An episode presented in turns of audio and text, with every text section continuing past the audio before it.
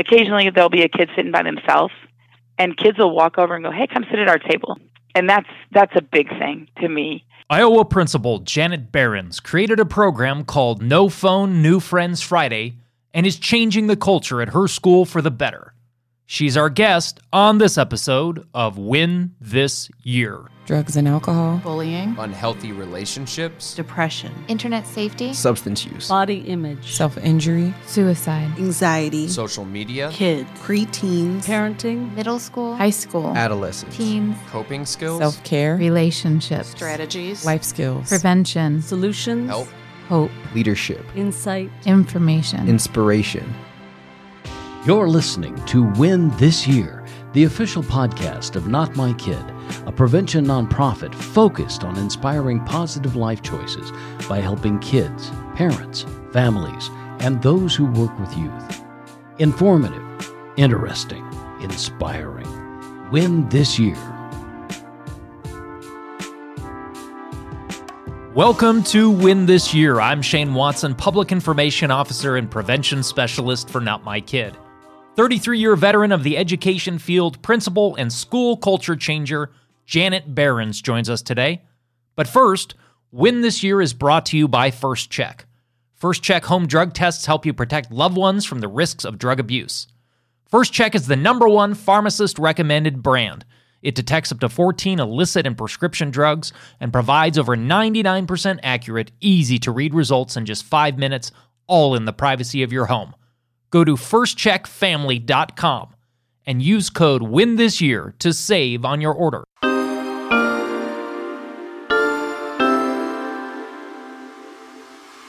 Janet Behrens is the principal of Iowa Valley Junior Senior High School and the originator of a new school program that's received a lot of attention recently. She joins us now via phone. Janet, welcome and thank you for sharing your time with us. Thank you, and thank you for having me. How long have you been in the field of education and how and why did you get started? Well, I've been in the field of education for 33 years. Wow. Um, I I would say that just from my high school days and um, some of the teachers and coaches I had were probably um, what inspired me to become a teacher. Uh, I started off in physical education. I was in physical education for 29 years um, in various, actually, states. And then I um, actually returned to Iowa four years ago. The first two years that I was here, I did. Uh, I was a biology teacher, and then these are the last two years I've been the principal here at the junior senior high. During those 33 years that you've been in education, how has technology changed the lives of students? What have you observed as far as new benefits and new challenges? Well, overall, it, it's it's been a, a, absolutely you know it's a positive, um, but at the same time, with all positives, you're going to find things that eventually can be negatives. And one of the things I feel from a, a educator for 33 years is the fact that we're losing that human to human interaction and we're also losing the ability to do things and be able to think um, when technology isn't there. Um, being able to have good penmanship, uh, being able to figure out where we're going without a GPS. Um, and those are still skills that are necessary, even though technology is a great thing. Absolutely. You recently began a, a, really interesting program at your school called No Phone New Friends Friday. What was the motivation for creating that program? Well, part of it, um, part of it was just when you when I spent the year uh, last year uh, supervising in the lunchroom. You know, the kids want to have be able to have their phones, and, and in most classes, um, our teachers, unless it's for an educational purposes, they're not allowed to have them, and so we gave them that time, that was their free time to be on their phones and to use their phones. But yet, when I walk through the lunchroom, I see groups of friends sitting together. No one's talking, and all they're doing is looking at their phone five days a week, every single day for 20 minutes. And I'm like, well, yeah, technology is good, this is also an opportunity to talk and have a conversation, and which is a, a critical skill in in our society that we're losing. And so last year, I kind of threw it out that I was thinking about it with our student council, uh, and they were kind of like, "But you're going to present it, right? Like you don't want us to do it." And I'm like, "No, it's my idea. Yeah, I I would be the one that would implement it and present it to the student body." And so when we got ready to start the school year, we did our first, um, you know, new school year assembly where I meet with the kids, talk about any changes that have made, um, some crazy ideas that have come across my head in the summer months that I would like to implement, and that was one of them. And so that's where it originated from. Um, I would also say that I was a basketball coach, and I still am, but I was for years and we used to travel with our team and we would take trips from we were in southern illinois and we would go to colorado or we would go to florida to play basketball. And one of the rules we had when we traveled was when we were in the car you didn't use your you didn't get to be on your phone because we were going through beautiful country and scenery and that was a time for them to see it and, and take it all in and to get to know their teammates. And then of course anytime we stopped to eat dinner as a team you weren't allowed to sit at, in a restaurant on your phone. And so that that's kind of always been a thing for me um, coaching. And then I was watching students. And it's like, why can't we do that here at school um, one day a week? And so that's that's the in a nutshell how it all originated. How does No Phone New Friends Friday work? What are the guidelines? Well, the guidelines are first of all, you need to know we're a very small school um, my enrollment grades 7 through 12 is, is about 240 kids. So we've got 35 to 40 in a class. And these kids have gone together gone to school together since kindergarten. So the fact that the option the possibility of them sitting down at a table and sitting with a complete stranger is probably not going to happen. So to me that was a perfect opportunity. While you may not be close friends with somebody you do know who they are and it's okay to get to know someone that you don't know very well. So we have 16 different tables in our cafeteria, and on Friday we color code those tables. So there's a blue, red, whatever. And I ran off and laminated six cards for each table. And when the kids come in, it's a random draw, and that's the table that you sit at on that day. Um, sometimes you get to land with a friend. Sometimes you get to land with kids that you know very well. And sometimes you land with a kid that you might not have ever talked to in the school but you know who they are. And we put some conversation starters out there. Sometimes we ask opinions about different activities in school. We ask for ideas. Um, we put put some riddles or what would you do or what would you rather uh, questions out there. So if you struggle with conversation, there's a place to go to to get that conversation started. And so that's how it works. I love it. Now, in the era that we live in, this was a pretty bold move. When you first announced the program, what was the response like, and was there any reluctance or resistance from students?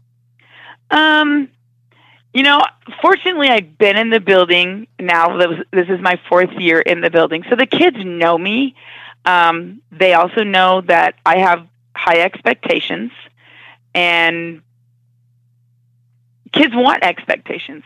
The, whether you think they do or not, they do. They want to be held accountable for things. And, you know, at first there were some of them were like, oh, she's not really going to do that. And even some of my staff was like, I don't know how that's going to go. And we did it. And the junior high, I would say, were the most awkward the first couple times because junior high kids are still kind of crossing between that immaturity, maturity age, you know, and it's like, well, it's a girl. I don't want to talk to the girl. Girls want to talk to boys. Um, but the conversation starters help them. Um, I think what really probably was the biggest selling factor in the whole thing is that I have a faculty and a staff uh, that is 100% supportive and behind me. And if I don't have them, nothing I try is going to work. And that to me was huge um, because they they sit in there and they don't have to come, but they do. They join the kids. They'll sit randomly with a different table. Um, And so after the first couple weeks, was it a little bit of a, you know, it's like, oh, Mrs. Behrens, we don't want to do this. Now there's not a word. It's just one of our expectations, and it's one of the things we do. And if I would have taken the first two weeks and said, yeah, they don't like it, I'm going to give up. But one thing I've told them is, you can be as stubborn as you can possibly be, but you'll never beat me in that department. you know, ask my mother; she'll tell you the same thing. But, um, and so that's how that's how I think it, it, it was sold. Is it? I have a great staff, and they make they make my job easier, and they make my job fun. That's fantastic. And I love the fact that when it wasn't necessarily easy right off the bat, that you didn't give in. You did stick with it. You did persist. And it seems like it's paying off. What positive effects have you seen come from the program and how things possibly change for the better now that it's been in place? Well, I think, you know, anytime you, um, you know, you, you go into things, and I've had kids who said, you know, I'm, I'm pretty introverted or I don't like to, and I'm like, I understand that but you're to be in a position that's harder than this someday. You're to interview for a job, maybe in front of a committee that you don't know anything about. Think back to how you got through this and let that help you get through the next thing. Um, and so I think kids are understanding that. I think that kids have, you know, one of the things I've heard kids say is, you know, I never would have sat with anyone else just because. And now that is something that they're just like okay with. Uh, another thing that I've seen and I, I really um, think has a lot to do with it is occasionally there'll be a kid sitting by themselves and kids will walk over and go, "Hey, come sit at our table," and that never would have happened wow. a year ago. You know, we don't we don't have kids sitting by themselves, um, and that's that's a big thing to me. Um, you know, I think that now when they see kids in the hallway, you hear more hellos, you hear more people asking how you are. Um, and I think you treat people just a little bit better when you know them. You know, you might know a little bit more about them. It sounds like a far more connected student body. What are some of the positive uh, comments that you've heard from students regarding No Phone New Friends Friday? That that probably be it. You know, it's like I feel like I know more kids now. Um, I feel like I, you know, people that I didn't know, I, I'm not afraid to say hi to, or, you know, birthdays. Prime example. I hand every kid a, a handwritten birthday card with a little Debbie birthday snack every time there's a birthday. But now those kids, and I announce their birthday, and now they see those kids and they know who those kids are, and they probably get more happy birthdays in a day than they ever would have before. Um, you know, things like that. Um, accomplishments that they have in speech or drama or hey i saw you in the play where they would have never mentioned that before. Um, so those are things that i think you know they're learning how to laugh. They're learning how to find humor in each other. Um, and while i can't say like necessarily my discipline um, has decreased because i don't have a lot which is a good thing um, but it certainly hasn't increased I haven't had anybody have a revolt. I have had nobody refuse to to come. Um, you know, I've you know, there's been occasional comments somewhere where it's like I would have never gone to lunch. You have to come to lunch. You don't have to eat, but you have to come to lunch. You have to come to the lunchroom for 23 minutes, and you have to sit in there and get to know somebody. And I don't think there's anything wrong with getting to know someone that you might not know. Definitely. It sounds like you're regaining a lot of things that societally we are losing or have lost, and especially at the junior high, high school level. What would your suggestion be to other school administrators who would like to implement a similar program in their schools? You know, the thing I, w- I would say is do it at the beginning of the year. Um, when the kids come in and they expect new things and they expect changes, um, you might even, you know, let them know that it's going to happen as you end up this year um, or, or at the semester. Maybe maybe there are schools that you know try new things at the semester. Um, get a group of kids. Like I, I talked about it with the student council, you know, a year the year prior to, and kind of got a feel for it. Um, and, and what their take was on it, and I felt it was positive. So that was, you know, something good. Um, you know, I, that that's a, a one little little thing. You know, like I think I mentioned, um, students and their penmanship, and that that's a, a issue to, in today's society. and no fault of our kids, but our kids can go through an entire day sometimes and hardly have to pick up a pen or pencil because of technology. But yet it's still an important skill that goes away if you don't practice it. And it, it gets to where, you, you know, it's inel- in, they're not legible. Um, and when we're taking, you know, we're writing essays and we're doing things where you have to do that, we struggle. And that was another little quick thing that we put in this year. At the beginning of second hour, we have an inspirational quote and we practice our handwriting for 30 seconds every day. It's just simple. And if, again, if I don't have a faculty to buy in, it doesn't happen. That makes all the Um, difference in the world. It does. It, it truly does, you know. And when I threw it out there, um, the teachers were like, "Hey, we'll try it," you know. And then it was funny because when we, when I was, as I was walking through the hallway the first couple of days that we were doing it, I have kids saying, uh, "How do you make a cursive T again?" Or "How do you make a cursive?" They don't have to do it anymore, so they've they've lost it. And so here we are back, you know, reminding how do you make this and how do you make your own signature? And that's an because important one. print. It is important. And so at the end of every week, they sign their signature at the bottom of their page. I really like the fact that you mentioned, you know, when you were going to be implementing this, that you sat down with the with the student leadership, and that sets such a collaborative tone, which is so important because it kind of gives the kids at least partial ownership of the program, and therefore you're getting more buy-in from them. And I think that that was a really wise move on your part. hmm Oh yeah, you know that's. I want my kids to want to be here, and I want my kids to to love the school they're in. Um, you know, and and I, I know we're talking about no phones, new friends, but you know, here here's another thing that I think has just truly changed the culture of our building. We started last year. It's called Trick or Treat with Tigers, and we decorate our hallways for Halloween, and we do trick or treat at the classrooms, and we do themes, and we play Halloween music, and we open it up to our community, and they bring the kids through, and it's a safe place. It's a warm place. It's a an opportunity for our kids to give back to the community. We started it last year. We had 300 little kids trick or treat in a community that our our total population is 2,000. So had 300 kids come through, little kids. This year we had 444, Oh wow! and our kids are like totally bought into like this day, and to watch them just take ownership and like, oh, look at how cool our hallways look, and look at this, and to see the comments after the fact from people that have been through there, you know, um, that changes the culture of your building because it's there's just as much education in that activity as there is in anything else we do. you're preparing them for life. It's it's being able to connect with other human beings. I, I- Exactly. I, love the fact that you what you're doing, the efforts that you're making in your school is making to improve what sounds like an already positive culture and climate goes beyond no phones, new friends Friday, and you're, you've already named multiple other things that you're incorporating.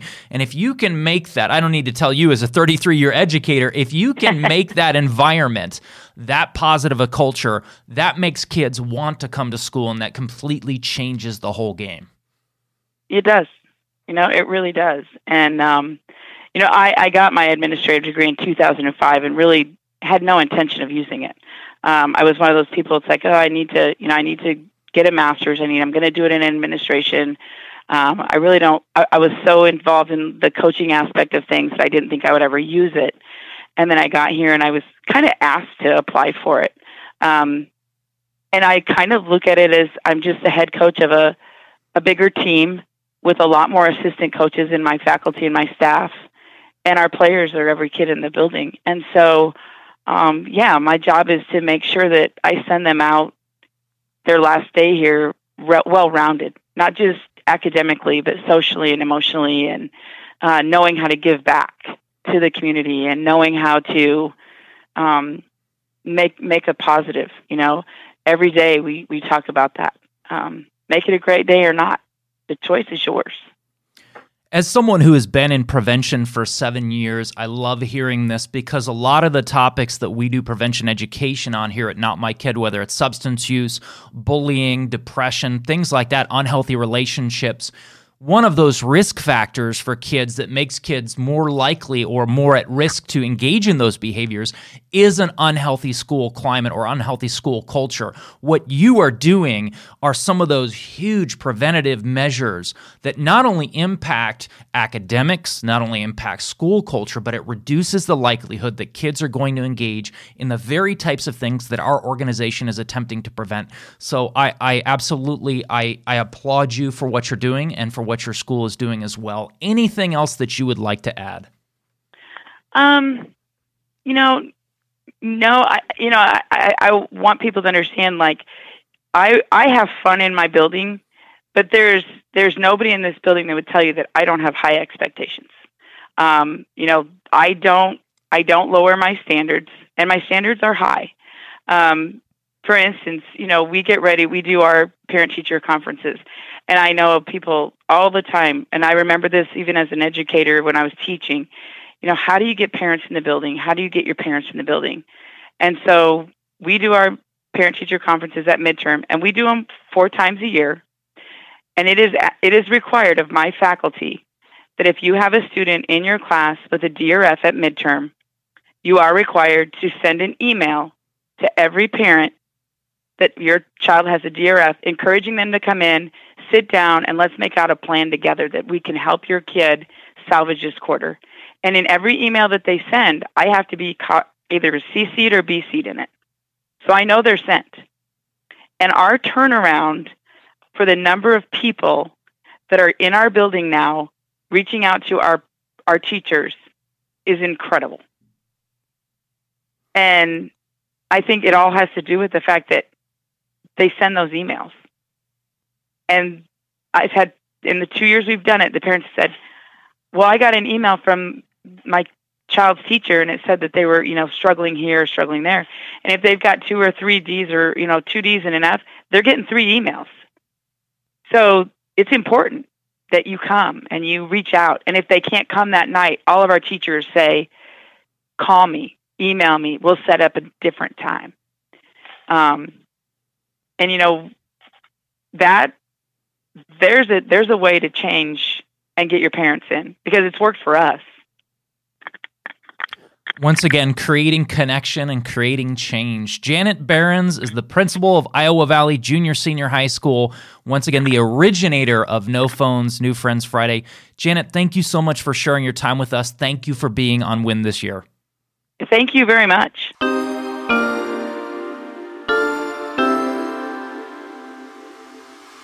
And as always, on Win This Year, we want to give you three resources if you are struggling with thoughts of suicide or you are helping someone who is.